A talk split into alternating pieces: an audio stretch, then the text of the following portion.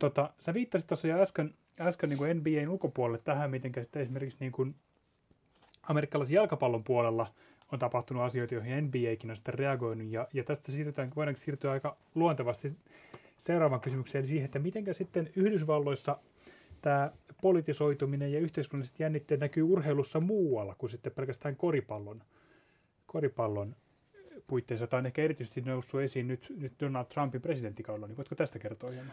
Joo, eli öö, se mikä Suomessakin uutiskynnyksen aikanaan ylitti oli noin 2016 kaudella, kun NFLssä San Francisco 49ers joukkueen pelirakentaja Colin Kaepernick päätti erässä harjoitusottelussa ennen kauden alkua olla nousematta seisomaan kansaislaun aikana. Ja tähän havahduttiin vasta kolmannessa ottelussa, että Kaepernick todellakin istuu, että hän ei nouse seisomaan, mikä on normaalisti tapana, mm. niin kuin täälläkin, kun kuunnellaan mammelaulua. Niin tota, hän sitten jätti nousematta seisomaan, ja kun tästä sitten häneltä kysyttiin, niin hän halusi korostaa, että hänellä ei ollut mitään lippua eikä sen mitä se esittää ja mitä se symboloi se lippu, vaan hän halusi demonst- tai protestoida afroamerikkaisten kokemaa poliisiväkivaltaa vastaan. Ja sitten hän, kun hän oli keskustellut veteraanien kanssa tästä, että miten hän voisi heitä sitten ilman, että he siitä loukkaantuisivat, niin hän sitten alkoi polvistua kansallisalunajaksi. Ja tämä Kyllä. sitten tarttui jo heti hyvin alussa hänen joukkuekavereihinsa ja sitä myöten sitten tämä kasvoi NFLssä tuon kauden 2016 aikana valtavin mittoihin. Siellä joukkueiden afroamerikkalaiset pelaajat polvistui erinäisissä lehdissä. Se, muistan CNNltä lukeneeni aina viikoittain siellä oli countdown, että montako pelaajaa mistäkin joukkueesta tänä sunnuntaina on polvistunut ennen otteluiden alkua. Ja siitä tuli sellainen tietynlainen niin kuin lajirajat ylittävä tapa ö, protestoida ja mielenosoittaa afroamerikkaisten kohtelua ja poliisiväkivaltaa vastaan. Se, oliko se nimenomaan, että se liittyy ennen kaikkea tähän poliisiväkivaltaan vai tuliko muitakin kysymyksiä sitten siihen, jos, jo, mihin tämä protesti kohdistui?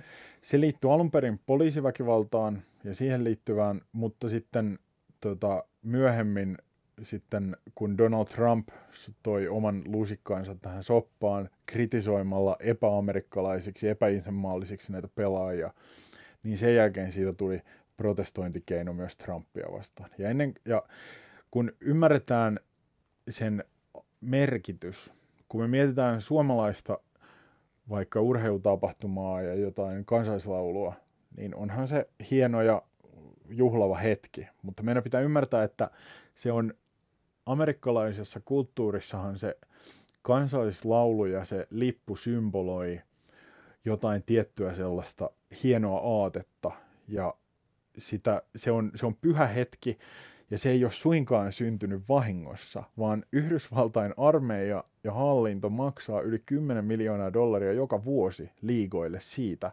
että he heiluttavat niitä lippuja ja soittavat kansallislaulut pitävät yllä tätä tällaista ideaalia tästä Amerikasta. Mä olin aikanaan baseball-pelissä itse, jossa palkittiin ottelun veteraani seitsemännen ja kahdeksannen vuoroparin välillä ja Kyllä. laulettiin kaikenlaisia lauluja. Eli ikään kuin sillä oli, se, se aiheutti suuria reaktioita, että esimerkiksi Kaepernickista tuli ö, afroamerikkalaisten keskuudessa kaikkein suosituin pelaaja – afroamerikkaisen yleisön suo- keskuudessa, mutta taas valkoihoisen yleisön keskuudessa hänestä te- tuli tutkimusten mukaan NFL vihatuin pelaaja. Kyllä. Samaan aikaan hänen paitojaan myytiin todella paljon ja häne, hän ei sitten enää sen kauden jälkeen saanut mitään jatkosopimusta, vaan hänestä tuli tietynlainen persona non grata NFLn suhteen ja tämä vääntö on NFLn ja Kaepernickin kanssa kestänyt jo monta vuotta, koska Kaepernick on syyttänyt NFL, että he estää häntä harjoittamasta hänen ammattiaan. Eli ikään kuin siitä tuli sen, se oli alun perin sitä poliisiväkivaltaa vastaan suunnattu, ja sitten kun Trump nosti tämän tikun nokkaan, niin sen jälkeen siitä tuli mielenosoituskeino Donald Trumpiin liittyen, se, erityisesti seuraavalla kaudella. Ja sä kerrotkin tässä, että miten itse asiassa tämä Trumpin valtaantulo on, on kärjistänyt entisestään tämän tyyppistä jännitettä. Ja tämä näkyy paitsi että näiden polvistumisten ja niihin liittyvien protestien kanssa, niin myöskin sen suhteen, että aikaisemmin joukkueet, oliko niin, että NBA-joukkueet vai NFL-joukkueet vai molemmat kävi tervehtimässä presidenttiä, mutta tästä tavasta on, on osittain luovuttu vai kokonaan. Mitä, mitä, mitä tähän liittyy? Useiden kymmenen vuosien ajan Yhdysvalloissa on ollut sellainen perinne, että suurten liigojen ja suurten urheilusarjojen voittajajoukkueet käy tervehtimässä presidenttiä valkoisessa talossa. Se on ollut, se on ollut suuri tapahtuma. Siellä on ollut yliopisto, noi jenkkifutisjoukkueet, koripallojoukkueet, siellä on ollut, jos on voitettu maailmanmestaruuksia olympiakultaa joukkueena, niin he ovat olleet siellä kaikkien näiden suurten liikojen voittajajoukkueet ovat olleet valkoisessa talossa. Mutta sen jälkeen, kun Donald Trump on tullut valtaan, niin siitä on tullut urheilijoille, se, on, se tapahtuma on politisoitu. Sitä, sitä ennen se oli vain tietynlainen epäpoliittinen tapahtuma, jossa juhlistettiin, se, se kuului osana siihen, että kun voitetaan jotain isoa, esimerkiksi mä pelaan NBA 2K koripallopelejä, jossa jos sä voitat mestaruuden, niin siellä vielä Obaman aikana siihen oli koodattu siihen peliin, että sinne mentiin sen joukkueen kanssa valkoiseen taloon. Et se oli olennainen osa sitä juhlallisuusseremonioita. Mutta Trumpin aikana alkaen näistä afroamerikkalaisista pelaajista eri lajeissa ja eri joukkueissa, niin he ovat sitten jättäneet menemättä. Eli nykyään vain alle puolet eri joukkueista, jotka siellä aiemmin ovat käyneet, niin ovat siellä valkoisessa talossa käyneet Trumpin aikana, ja silloinkin usein afroamerikkalaiset pelaajat ovat jättäytyneet pois. Eli tässä on siis niin kuin nähtävissä suora vastakkainasettelu pelaajien ja presidentin välillä, ja tässä on ilmeisesti tämmöinen mielenkiintoinen twisti, että että tässä vähän niin kuin kilpaillaan siitä, että, että kumpi ehtii ensin kieltäytyä sitä vierailusta presidentti vai pelaajat. Eli tämmöistä niin kuin vastakkainasettelua siitäkin, että kuka pääsee ensimmäisenä nokittamaan tietysti mielessä tässä. Joo. Eli, joo. tämä on niin kuin kärjistynyt aivan, aivan äärimmilleen Trumpin kaudella. Joo, hän, hän kieltää eri, juuri kun tarkastellaan NBAn roolia, niin sillä on näistä monista muista, moniin muihin liigoihin verrattuna hyvin erityislaatuinen rooli juuri siinä, että siitä on tullut Trumpin aikana jopa sellainen kilpa, kilpailu, että esimerkiksi 2018 finaaleissa, kun Cleveland Cavaliers ja Golden State Warriors kohtasivat, niin LeBron James Cleveland Cavaliersista ilmoitti jo etukäteen, että kumpikaan näistä joukkueista ei tule valkoiseen taloon astumaan, mikäli he voittavat. Ja Trump oli sitten ilmoittanut, että no älkää, että en olisi teitä kutsunutkaan. Ja edellisenä vuonna taas Golden State Warriorsin Steph Curry ilmoitti, että joukkueineen, kun se oli epäselvää, että ovatko he menossa vai eivät voittonsa jälkeen, niin Curry ilmoitti, että hän ei ole hän ei, hän ei usko, että hän olisi tulossa, niin sitten Trump pääsi heti sanomaan, että no, kutsu on pois vedetty, että withdrawn, että en olisi teitä enää kutsunutkaan tänne. Et siitä on tullut sellainen niin kuin vahva nokittelu, ja tämä muun muassa näkyy hyvin siinä, että miten Golden State Warriors, kun se aina Tämä käynti Valkoisessa talossa liitetään aina Washingtonin joukkuetta vastaan pelattavan vierasottelun yhteyteen loogisesti osana mm. sitä seuraavaa kautta. Niin kun Golden State Warriors oli pelaamassa Washington Wizardsia vastaan kaudella 2017-2018, niin silloin Golden State Warriors kutsui sen sijaan, että he olisivat menneet tänne valkoisen taloon, joihin he, heidät oli kielletty, niin he kutsuivat afroamerikkalaisia nuoria mukaansa ja he menivät katsomaan afroamerikkalaisen historian museoon näyttelyä ja pohtimaan, mikä merkitys tai mikä heidän afroamerikkalaisten taustassaan on ja miten se historiallinen kulku on mennyt. Ja sitten taas viime kaudella kun oli jo etukäteen sanottu finaaleissa, että ei tulla, niin joukkue meni tapaamaan Barack Obamaa, Barack Obaman toimistoon. Aivan. Eli hyvin vahvana tällaisena symbolina siitä, että kuka oli heidän presidenttinsä ja mikä on heidän Yhdysvaltaansa. Ja Curry kommentoikin silloin ensimmäisellä kerralla, että he kokevat, että presidentti ei edusta sellaista, sellaista Yhdysval- sellaisia Yhdysvaltoja, mihin he ovat tottuneet ja mitä, minkä he kokevat omakseen. Sä nostat tässä paikalla esiin tämmöisiä isoja staroja nimenomaan koripallosta, ja koripallohan on, on laji, joka vaikka se on joukkuelaji, niin siinä korostuu ehkä tämmöisten suurten tähtien rooli, ja nämä on, nämä on mielenkiintoista, että tässä tämmöiset niin vahvat ja näkyvät yksilöt on myöskin aika keskeisiä tämän julkisuuden ja poliittisuuden kannalta. Minkälaisia nämä pelaajat on, jos heitä tarkastetaan poliittisina toimijoita, ja ketä siellä on semmoisia niin selkeästi näkyviä esimerkkejä, jotka olisi tunnetumpia? No mä nostin niissä artikkeleissa esiin kolmen nimeä. Että jos, jos, noi, jos joku kuulija haluaa alkaa seurata NBAtä ja sitä nimenomaan sitä poliittisuutta, niin näistä supertähdistä juuri nämä aiemmin mainitsemani LeBron James ja Stephen Curry, jotka molemmat ovat hyvin vahvasti profiloituneet tällaisina, e, Curry erityisesti tämän Trump, näiden Trump-konfliktien jälkeen tietynlaisena afroamerikkaisten puolesta puhujana, ja hän tekee myös vaimonsa kanssa ja muutenkin hyvin paljon kaikenlaista hyväntekeväisyystyötä, ja tätäkin kautta haluaa nostaa esiin afroamerikkaisten ongelmia. Ja ehkä vielä suurempana tähtenä on tämä liikan ehdottomasti tämän hetken suurin supertähti, eli LeBron James. Hän on Ohiosta Akronista kotoisin. Hän on hyvin äänekäs poli, erilaisissa poliittisissa asioissa. Hän muun muassa 2016 vaaleissa tuki Hillary Clintonia presidentiksi. Ja James öö, sen lisäksi, että hän ottaa usea, usein yhdysvaltaisiin poliittisiin tapahtumiin kantaa, niin hän on myös sitten tekee, jakaa tätä keräämänsä, keräämänsä omaisuutta erilaisilla tavoilla tähän ympäröivään yhteisöön. Eli hän on tuonne Akronin, Ohioon perustanut muun muassa sen I Promise-nimisen koulun, jossa hän, joka on tota, nimenomaan tänne köyhemmille asuinalueille ja niiden lapsille suunnattu viimeisen päälle oleva peruskoulu. Sitten tota, hän jakaa näille opiskelijoille tai oppilaille myös stipendejä, että ne voivat jatkaa näistä köyhistä oloista tulevat voivat jatkaa sitten yliopistoon opintoja. Ja hän on monella lailla omassa toiminnassaan, sen lisäksi, että hän on erityisesti Twitterissä äänekäs erinäisten asioiden puolesta puhuja, niin hän on sitten tota, myös tekee tätä hyväntekeväisyystyötä tällä näkyvällä tavalla, tukee nuoria ja lapsia.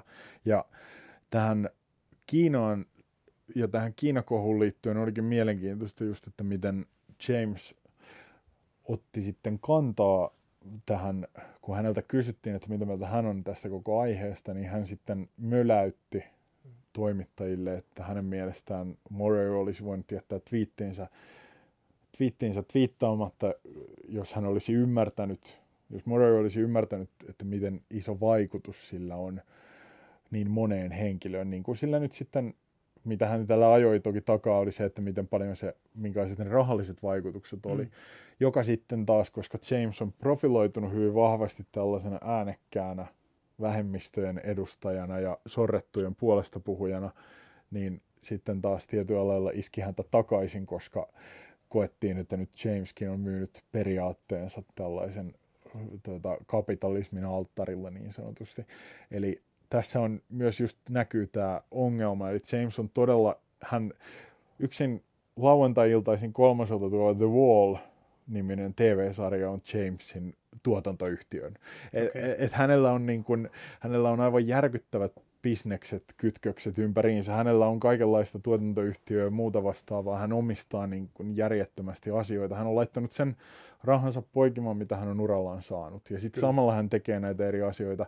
Niin tässä on just tämä ongelmallisuus, että hänestä on, hän on noussut niin paljon isommaksi kuin pelkästään koripallotähdeksi, sen pelkästään pelaajaksi, niin sitten tässä on juuri tämä ongelma, että pitää myös niin kuin se poliittinen uskottavuus ja nämä bisnesmaailman logiikat ei aina kohtaa ihan täysin.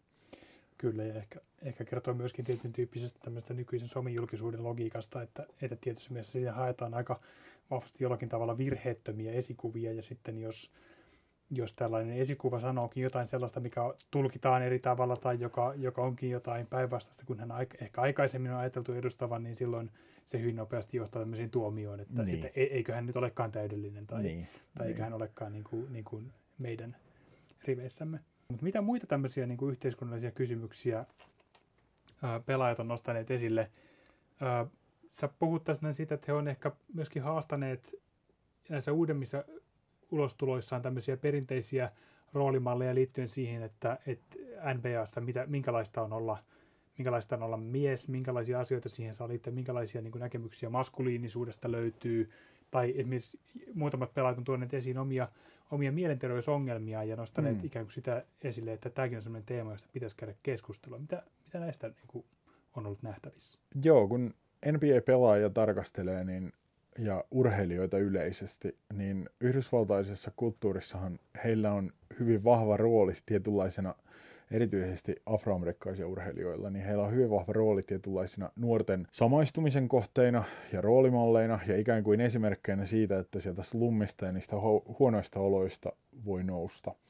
Ja tota, niinpä nämä sitten, se mitä he tekevät ja mitä he puhuvat, niin onkin juuri kuten sanoit, niin sillä on suuri merkitys. Ja tota, viime aikoina tosiaan öö, mielenterveysongelmat muun muassa ovat nousseet suureen rooliin, koska Cleveland Cavaliersin Kevin Love ja sitten San Antonio Spursia nykyään edustava DeMar DeRozan ovat tässä viimeisten kausien aikana nousseet.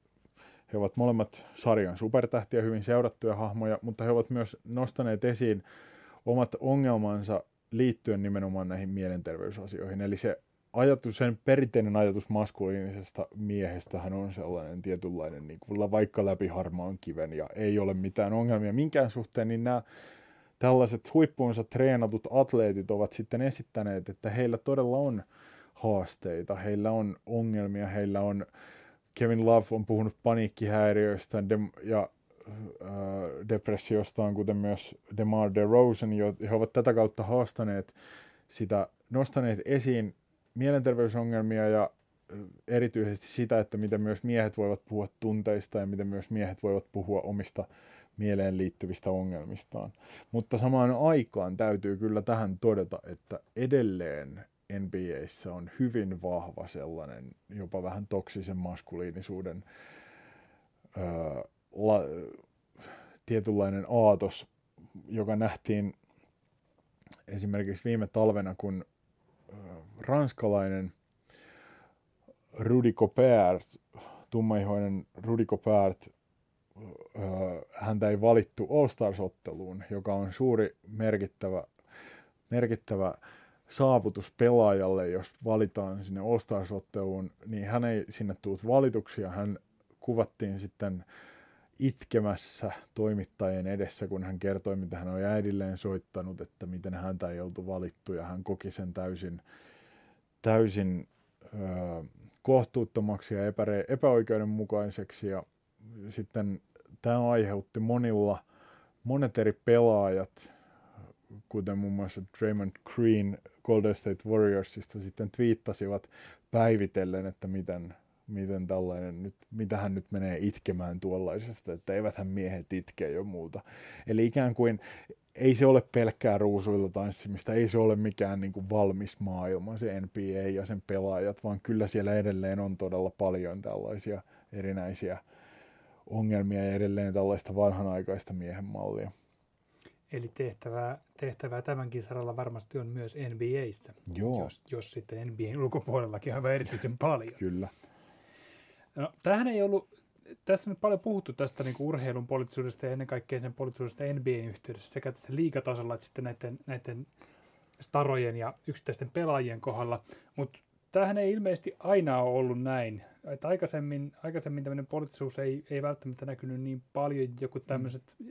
varmaan urheilua seuraamattomatkin henkilöt saattaa muistaa tämmöisiä isoja nimiä kuin vaikkapa Michael Jordan koripallomaailmasta. Ja aikaisemmin he eivät aina olleet poliittisia toimijoita. Miten, miten jos kertoa sitä taustasta vähän?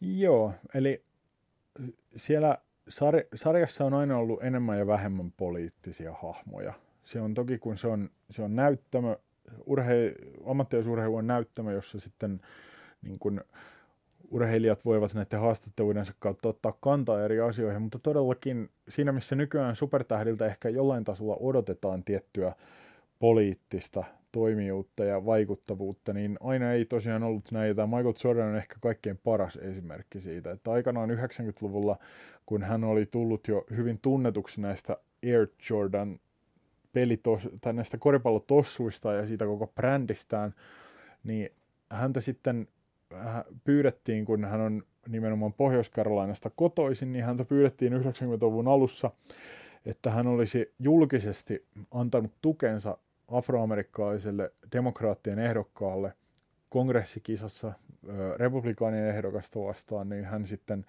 kieltäytyi tukemasta tätä afroamerikkalaista ehdokasta ja tarina kertoo, tätä ei ole vahvistettu, mutta tarina kertoo, että hän oli sitten jollekin ystävälleen todennut, että hän ei halua tähän sotkeutua, koska myös republikaanit ostavat koripallotossuja.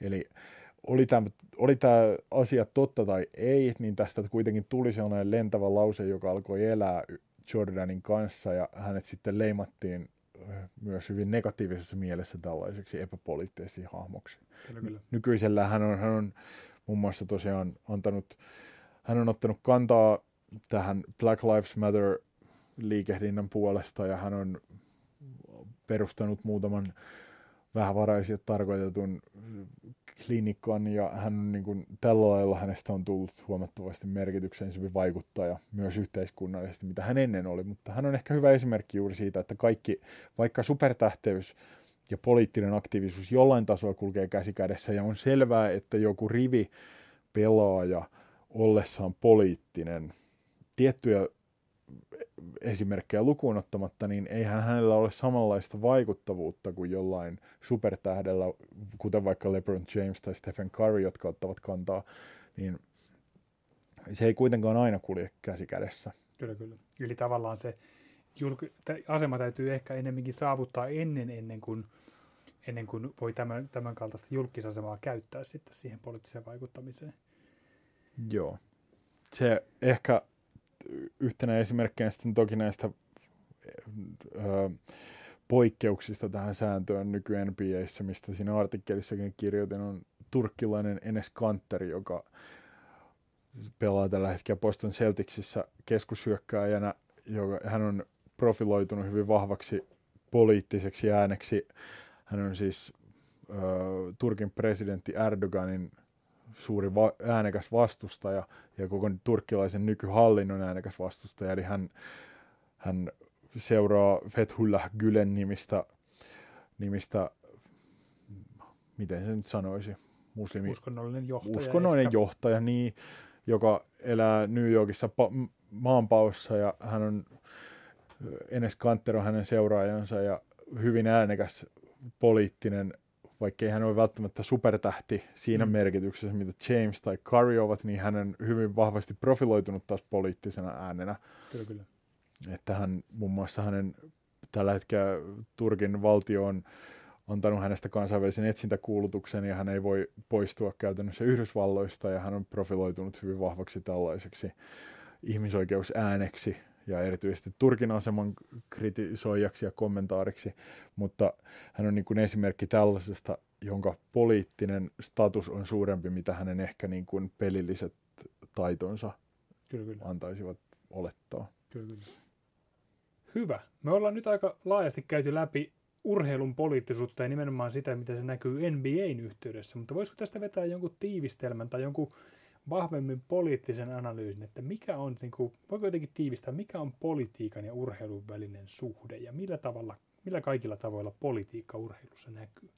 No jos me ajatellaan urheilun poliittisuutta, niin ammattiurheiluhan on lopulta se on suuri näyttämö. Se on, se on paikka, jossa ne urheilijat esiintyy meille. Se on suurta viihdettä, jolloin samalla se on myös paikka, niille urheilijoille ja tässä tapauksessa urheilusarjalle tuoda esiin erilaisia poliittisia asioita, representoida asioita jollain tasolla, esittää niitä uudelleen. Ja jos ajatellaan sitten taas jotain NBAtä, niin se politiikka tulee, niin kuin tässä ollaan käyty läpi erinäisten asioiden kautta, niin politiikka tulee vahvasti siitä, että se on hyvin afroamerikkainen sarja, pelaajien osalta. Siellä on heti nämä rotupoliittiset lataukset.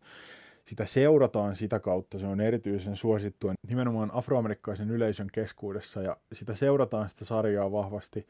Ja tota, se ongelmallisuus tässä vaikka NBAn poliittisuudessa tai niiden supertähtien poliittisuudessa on juuri se, että samaan aikaan kun se on näyttämö, se on tila, ja foorumi kaikenlaisille kannanotoille, niin se on myös suurta bisnestä. Ja niinpä aina kun otetaan johonkin suuntaan kantaa, niin silloin jossain toisella saatetaan siitä suuttua.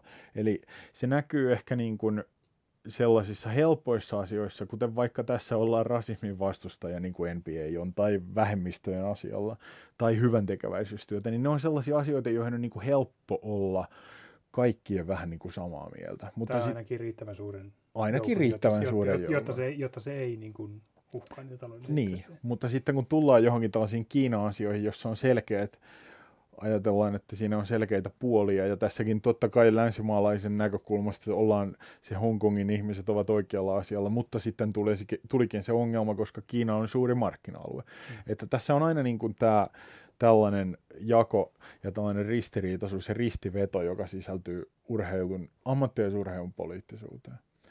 Ja samaan aikaan pitää ymmärtää, kun pohditaan jotain vaikka näitä pelaajien roolia, niin pitää ymmärtää, että niillä on valtava merkitys vaikka NBAissä nimenomaan, vaikka nyt sitten NBAn pelaajilla afroamerikkalaisen nuorille yhdysvaltaisessa yhteiskunnassa. Että niiden, ne, se, se, että kun meidän on vaikea ehkä ymmärtääkään täältä täysin, että kuinka isoja roolimalleja ne on.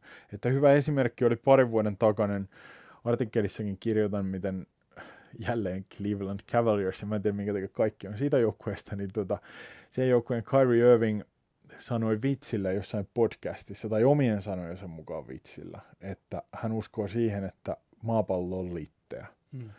Ja tämä aiheutti, koska hän ei suoraan suostunut kieltään tätä asiaa, vaan hän edelleen esitti olevansa sitä mieltä, niin tämä aiheutti lopulta sellaisen polemiikin, että yhdysvaltalaiset luonnontieteiden opettajat peruskouluissa ottivat julkisesti veto, vetosivat Kyrie Irvingiin, että hän peruisi tämän sanois, sanomisensa, koska he eivät pysty kert- he, heidän oppilaansa eivät usko, että maapallo on pyöreä.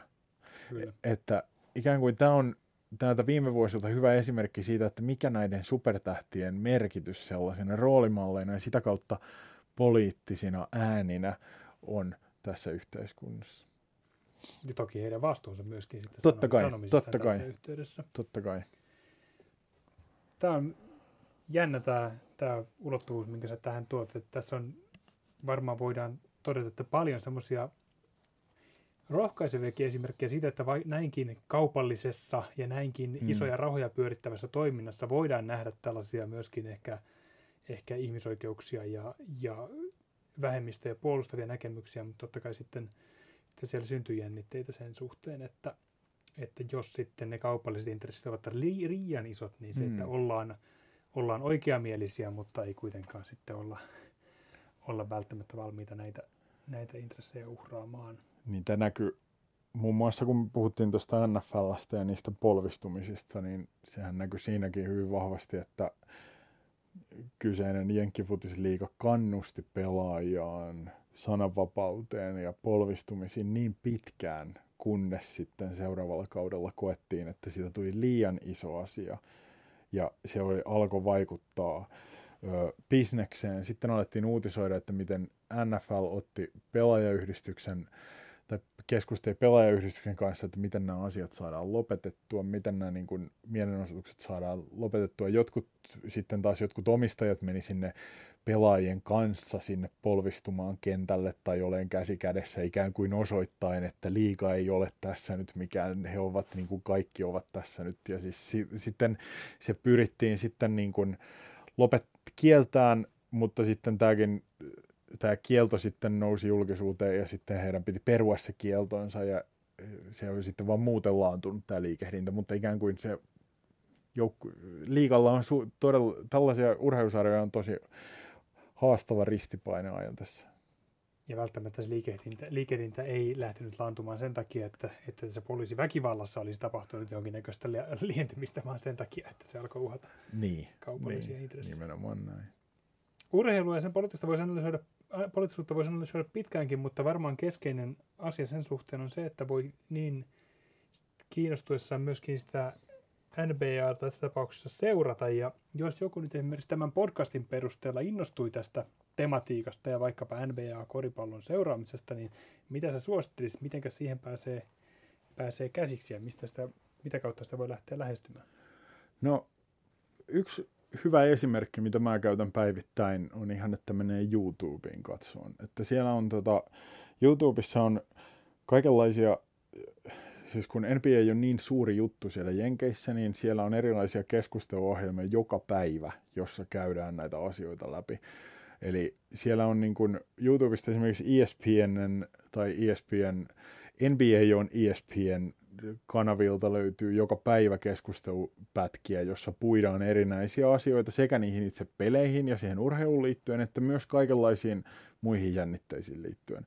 Sitten muun muassa tota ESPN.com-sivustolla tai NBA.comissa tai tällaiset muun muassa kuin The Athletic, Ringer tai Bleacher Report-sivustot on erikoistuneita sellaisiin, sellaisiin pidempiin niin sanottuihin feature-juttuihin NBAihin liittyen, jossa on tosi usein kaikkia tällaisia joko pelaajien haastatteluja tai muita tällaisia yhteiskunnallisten latausten niin kuin pidempiä, pidempiä artikkeleita, joissa puidaan just näitä kaikkia latauksia. Eli se urheilullinen puoli on todella mielenkiintoista. Jos tykkää koripallosta, niin se on pelkkää plussaa NBAtä seuratessa, mutta tota, sen lisäksi niin kun näitä erilaisia aiheita on. Ja sitten jos on Twitterissä, niin ainakin itse pyrin aina laittamaan hashtag NBAFI, löytyy suomenkielistä keskustelua, ja jos Google hakee näiden pelaajien nimillä, niin löytää nämä itse pelaajat ja heidän tilinsä, joita voi sitten vaikka LeBron Jamesia tai Stephen Currya tai Enes Kanteria seurata.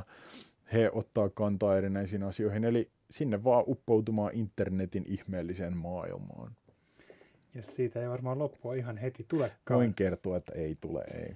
Tota, loppuun vielä tämmöinen kysymys, että tota, miten sä näet niin tulevaisuuden, että, että NBAn ja muiden urheilusarjojen ja, ja niiden tähtien ja tähtijoukkueiden rooli poliittisesti, niin mikä se tulee olemaan tulevaisuudessa? Voiko tästä heittää jotain arvioa? Me ollaan nähty niin kuin monia poliittisia kannanottoja sekä tälleen niin kuin ammattilaissarjoissa, että sitten esimerkiksi arvokisoissa, vaikkapa mm. nyt kuluneena vuoden aikana meillä oli tota, naisten futiksen MM-kisat mm. oli, ja siellä oli paljon, esimerkiksi Yhdysvaltain joukkue, joka voitti Joo. maailmanmestaruuden, niin siellähän monet urheilijat otti, otti hyvin aktiivisesti kantaa politiikkaan, ja, ja tota, mikä tämä on tämä tulevaisuus? Mä veikkaan, että mä väitän, ja että nykyisellään ja tulevais, että kun tarkastellaan tulevaisuudessa, niin urheilutähtien – rooli tulee olemaan entistä isompi. Eli maailma viihteellistyy, urheilusta tulee entistä suurempaa ja seuratumpaa viihdettä.